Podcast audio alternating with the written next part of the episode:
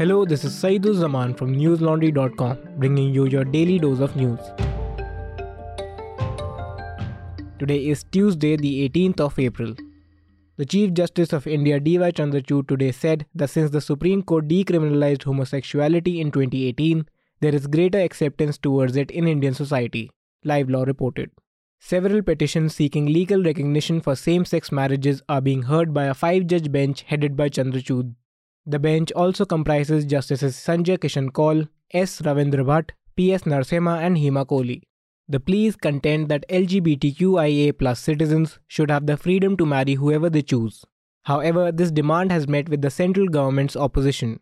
The centre said in an affidavit that the Indian concept of a family, which includes a biological man and a biological woman, cannot be compared to living together as partners and engaging in sexual activities with people of the same sex. The Supreme Court had decriminalized homosexuality in India in 2018 in the Navtej Singh Johar case. The criminalization of consensual gay sex under the Section 377 of the Indian Penal Code was deemed to be irrational, indefensible, and manifestly arbitrary by a five judge constitution panel. The Rashtriya Swayamsevak Sangh and the Jamiat Ulema-e-Hind, who have argued that marriages should only be permitted between people of the opposite gender, agree with the government's position. Hearing the pleas, Chandrachud said that even the need for a 30 day notification period under the Special Marriage Act is unconstitutional, Bar and Bench reported. Under the Special Marriage Act of 1954, an interfaith couple must send a written notice of the marriage to the district marriage officer. This notice is made public, which allows for later hearing of any objections to the marriage. In 2021, the Allahabad High Court had decided that individuals could opt to not publish the notice. The Supreme Court now is hearing an appeal over the decision, according to the Indian Express. A petition calling for an impartial probe into the murders of gangster turned politician Atiq Ahmed and his brother Ashraf in Prayagraj, Uttar Pradesh, will be heard by the Supreme Court on April 24th, The Hindu reported. The plea filed by Advocate Vishal Tiwari was brought up for an urgent hearing before Chief Justice of India, D.Y. Chandrachud.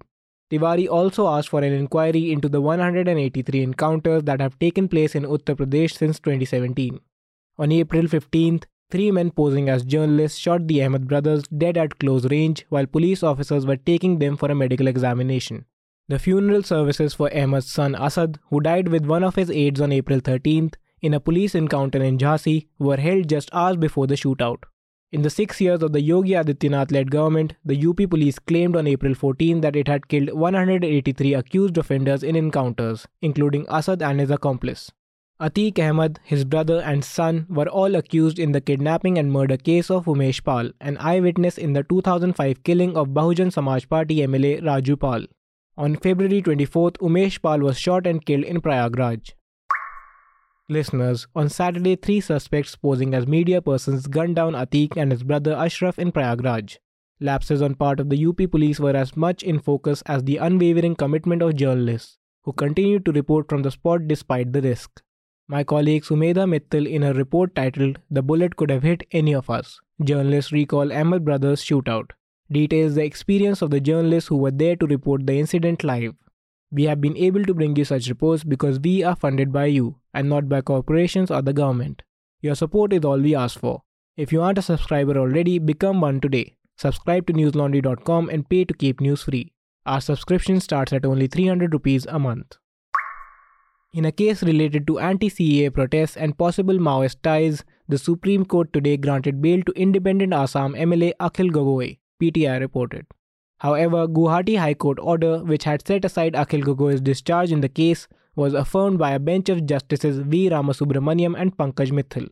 The lawmaker who has allegedly been speaking out against the central government during the protest against the Citizenship Amendment Act had filed a petition with the Supreme Court challenging the High Court's order of February 9th.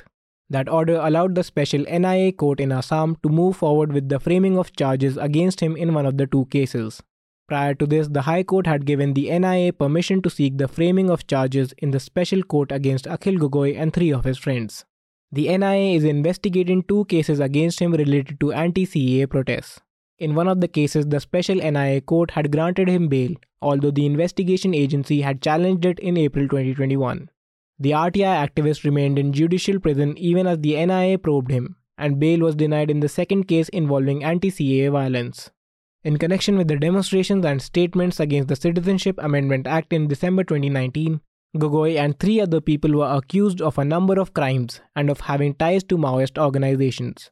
These allegations, including violations of the UAPA and the Indian Penal Code sections 124A, 153A, and 153B, which is statement against national integration, which encouraged animosity between religious communities.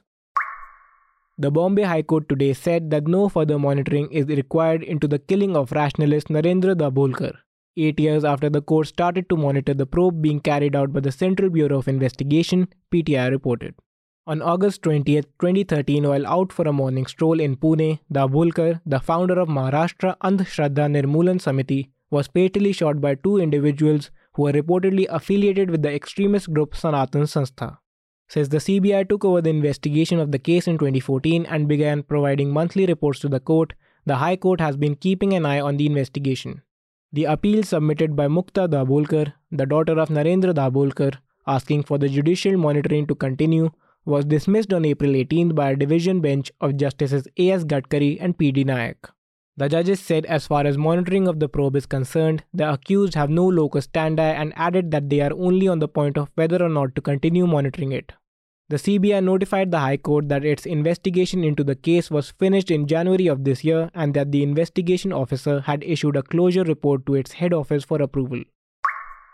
According to US Secretary of State Antony Blinken, a US diplomatic convoy in Sudan came under fire in what seemed to be an attack by fighters connected to the paramilitary Rapid Support Forces. Blinken called the event reckless and irresponsible, Reuters reported. The fighting between Sudan's army and the paramilitary RSF that erupted on Saturday has resulted in at least 185 deaths and more than 1800 injuries, the UN envoy Volker Perthes said. The struggle for control has halted the transition to civilian administration and stoked concerns about a larger conflict. Blinken claimed that diplomatic convoy that was attacked on Monday was flying American flags and that everyone inside was safe. Following the shooting, Blinken issued a stern warning telling Sudan's Army Chief General Abdel Fattah al Burhan and RSF leader General Mohammed Hamdan Dagalo, also known as Hemeti, that any threat to American diplomats was intolerable. In the midst of fighting and airstrikes in the nation's capital, Khartoum, as well as conflict elsewhere, the warring factions have each asserted that they have achieved gains. Power and water have been cut off in Khartoum as a result of the fighting, and smoke has been hanging over the city amid a flurry of airstrikes, artillery fire, and gunfire. The United Nations envoy to Sudan, Perthes, said on Monday that neither side has shown any indications of being open to talks. The fighting is at its worst in decades in Khartoum and its neighboring sister cities Omdurman and Bahri. The confrontation threatens to split Sudan between two military factions that had previously co ruled the country during a difficult political transition. Following a coup in 2021 and the removal of seasoned leader Omar Bashir in 2019, as a result of widespread protests, the army chief Burhan now leads the ruling council. Hemeti, the RSF leader, is his deputy. That's all the news we have for you today. Have a good day or a good night depending on where you're listening from. See you tomorrow. The News Laundry podcasts are available on Stitcher, iTunes, and any other podcast platform. Please subscribe to News Laundry. Help us keep news independent. To catch all our podcasts on news, pop culture, current affairs, and sport, visit newslaundry.com. Follow us on Facebook, Twitter, and Instagram, and subscribe to our YouTube channel.